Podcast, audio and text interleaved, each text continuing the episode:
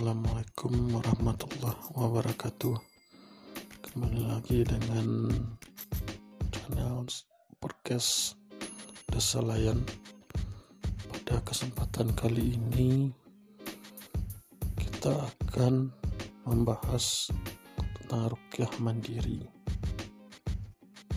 Sebelumnya kita mulai dengan mukadimah Itu mukadimah rukyah Mukadimah rukyah ini akan Anda lakukan sebelum memulai merukyah dari Anda sendiri. Tentu saja kita harus mempersiapkan tempat rohani dan jasmani kita serta memperhatikan adab-adab dalam berdoa atau adab bagaimana saat kita meminta kepada Allah. Semua benda-benda yang mengandung kesyirikan harus dimusnahkan terlebih dahulu.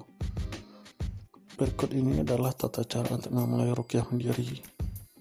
Jika kondisi darurat, maka cukup lakukan tiga poin saja. Yang pertama, berwudu untuk mensucikan jasmani kita. Untuk lebih sempurna, mandilah agar hati sejuk dan lembut. Yang kedua, salat mutlak, baik dua atau empat rakaat, untuk memohon pertolongan kepada Allah, baik di sujud, baik di sujud terakhir atau selepas salat. yang ketiga mengucapkan ta'awuz basmalah beristighfar dan salawat nabi. Ta'awuz bisa di, bisa dengan membaca salah satu lafal berikut.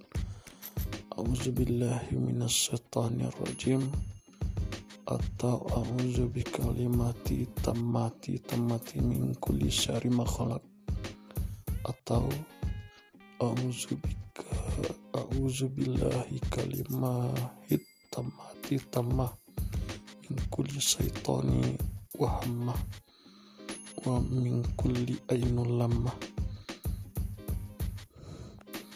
kedua basmalah mulai doa dengan menyebut asmanya yang maha agung. Tiga istighfar. Membaca astagfirullahalazim Allazi la ilaha huwa hayyul qayyum. Wa atubu ilaihi. Yang keempat salawat. Allahumma sholli ala Muhammad wa ala ali Muhammad.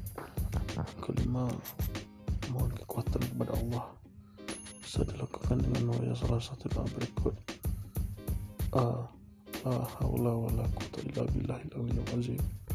B subhanallah wa ni'mal wakil wa maula wa ni'man nasir. Tiga bismillahirrahmanirrahim la, ya, yaduru asmihi sayyun arti wala fis sama wa huwa samiun alim. Empat melakukan mulailah melakukan rukyah mandiri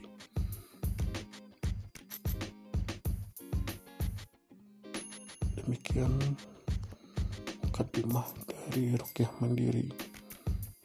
Sampai jumpa di lain kesempatan.